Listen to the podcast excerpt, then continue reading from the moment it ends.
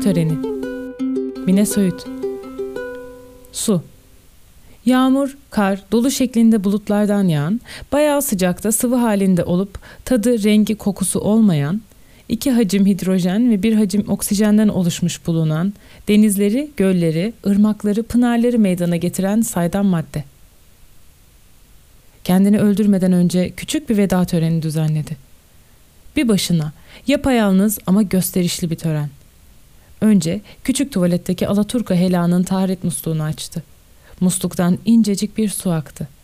Çömeldi. Plastik maşrapaya dolan suyu uzun uzun seyretti. Su musluktan akarken arkasındaki duvarın fayans beyazına büründü.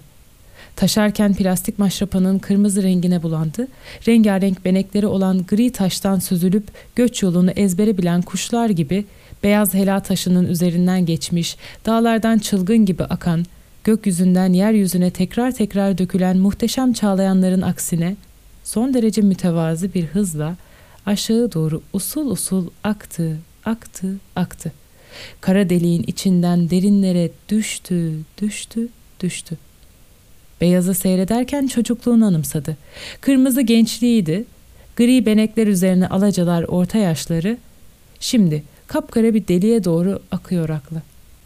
Girdiği kabın şeklini alan su, geçtiği yolların rengini de çalarmış. Sonra çömeldiği yerden kalktı. Musluğu kapatmadı. Küçük tuvaletten dışarı çıktı. Kapının hemen sağında kirli taşı çatlaklarla dolu lavabonun üzerindeki eski musluğun vanasını çevirdi. Önce incecik bir su aktı musluktan.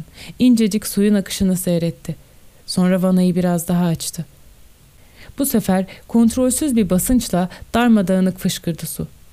Küçük lavabonun dışına, duvara, yere, üstüne, başına öylece durdu suyun karşısında. Bir süre suya baktı. Bir süre tavana. Islandı, çok ıslandı. Üzerindeki yeşil çiçekli elbise bir deri bir kemik bedenine yapıştı. Sonra mutfağa gitti. Buzdolabını açtı. İçinde ne varsa tezgahın üzerine çıkardı bir mandalina, iki portakal, dört domates, bir salatalık, iki küçük teneke kutu açılmamış salça, naylona sarılmış yarım ekmek, iki limon, bir parça kenarı küflü kaşar peyniri, üç tane sarı kabuklu bayat yumurta, bir haşlanmış patates. Kulaklarında küçük tuvalette açık bıraktığı musluklardan akan suyun sesi, dolaptan çıkardıklarını uzun uzun seyretti. Öylece, üstü başı sırılsıklam, ayakta. Sonra mutfaktaki muslukların vanalarını açtı. Akan suyun mükemmel ılıklığında ellerini uzun uzun yıkadı. Suyu avuçlarına doldurdu, yüzünü ıslattı. Sonra sağ elinin avucunu havuz yapıp suya tuttu. İçine dolan suya eğilip ince ve gergin dudaklarını bir sineğin, uykudaki bir bebeğin taptaze kanını iştahla emişi gibi uzun uzun içti. Musluğa eğildiğinde önüne düşen uzun beyaz, bembeyaz saç örgüsünün ucu ıslandı. Umursamadı. Suyu içerken gözlerini kapadı. Küçücük bir çocukken yaz aylarında köydeki evinin bahçesinde çeşmeden akan suyu düşledi. O çeşmenin metal borudan coşkuyla fışkıran pırıl pırıl suyunu içişini özledi. O an içtiği suyun içindeki klorla başkalaşan suyun eski, çok eski, küçükken bildiği lezzetini özledi.'' Çok eskiden sevdiği ölü birini özledi. Özlem.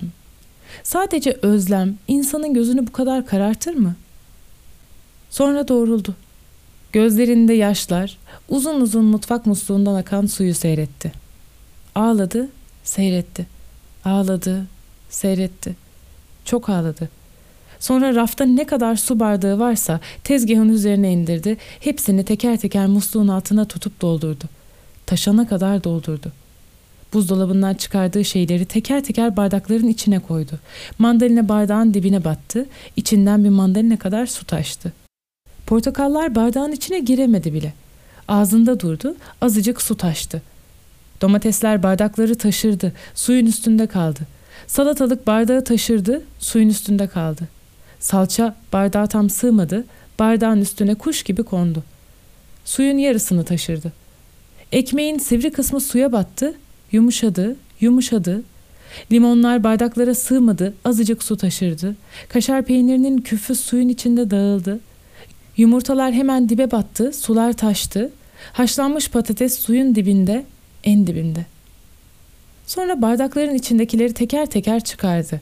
Bir bardak su mandalina, iki bardak su portakal, dört bardak su domates, bir bardak su salatalık, bir bardak su salça kutusu, bir bardak su ekmek, iki bardak su limon, üç bardak su yumurta, bir bardak su da patates koktu. Demek girdiği kabın şeklini alan su içine giren şeyin kokusunu çalarmış. Belki de biz hata yaptık. İlaçları içtiği sulara karıştırıp gizlice vermeyecektik. Bize değil, suya düşman olacağını bilemedik. Her yudumda çığlıklar atıyordu. Bu su cinayet kokuyor diye avaz avaz bağırıyordu. Ölüm değil, hastalık değil, neden cinayet? Oysa henüz kimse kimseyi öldürmemişti ya da öldürmüştü de biz bilmiyorduk. Deliliğin cazibesi ne kadar tehlikelidir bilemezsiniz. Bir gün kahvaltı masasında bize bu evdeki su deli dedi. Ne demek istediğini anlamadık. Hastalığına verdik. Aynı gün büyük torununa tuhaf bir masal anlatmış. Deliren suya aşık olan kızın masalı. Su o kadar deliymiş ki ona aşık olan kızı fark edememiş. Devamlı akmış, durması gereken yerde durmamış, duyması gereken sözleri duymamış, kendine renk, koku, tat seçmemiş, aktığı yerlerin rengini, kokusunu, tadını çalmış. Bir hızlı akmış, bir yavaş, bir çağıldamış, bir damlamış. Kız deli su kendisini fark etsin diye her şeyi yapmış. Ama su onu ne görmüş, ne sevmiş. Sonunda deli suyun dikkatini çekmek, yolunu kesmek için küveti taşana kadar doldurmuş, içine girmiş, bileklerini kesmiş. Su kendisine aşık kızı o an fark etmiş. Rengi kırmızı, kokusu kan, tadı kan. Gökten üç elma. Rengi yine kan, yine kan, yine kan. Anne dedik. Küçücük kıza hiç böyle masal anlatılır mı? Kızdı bize. Gerçekleri ondan daha ne kadar saklayabileceğinizi zannediyorsunuz. Onu kanıyla kıpkırmızı kesilmiş suyla dolu küvetin içinde bulduğumuzda hiçbirimiz şaşırmadık. Sadece üzüldük. Çok üzüldük. Deli suya aşık kızın o olduğunu nasıl fark edemedik? Evde akan bütün muslukları kapattık. Bardakları boşalttık. Her yeri sildik, temizledik. Babamızla çekilmiş düğün resmini çerçevesinden çıkarıp attık. Yerine sandığında sakladığı o sapsarı silik fotoğrafı koyduk. Sonra torununa gerçeği anlattık. Anneannesinin sevdiği erkekle evlenemediğini, dedelerinin anneannelerini kaçırıp zorla aldığını, o erkeğin boynu bıçakla kesilmiş cesedinin çeşme kenarında bulunduğunu, deli suya aşık annemizin babamızı hiç sevmediğini, sonunda deli suya karıştığını anlattık. Demek su başına gelenleri hiç unutmazmış. Bir masal olup yeniden, yeniden anlatır, intikam alırmış. Hiçbirimiz bilemedik. Omzumda hiç kapanmayan bir yara, topuğumda hiç kaynamayan bir kırık, saçlarımın ucu yanık yanık. Binlerce yıldır kandırıldık. Ben artık doğurmayacağım.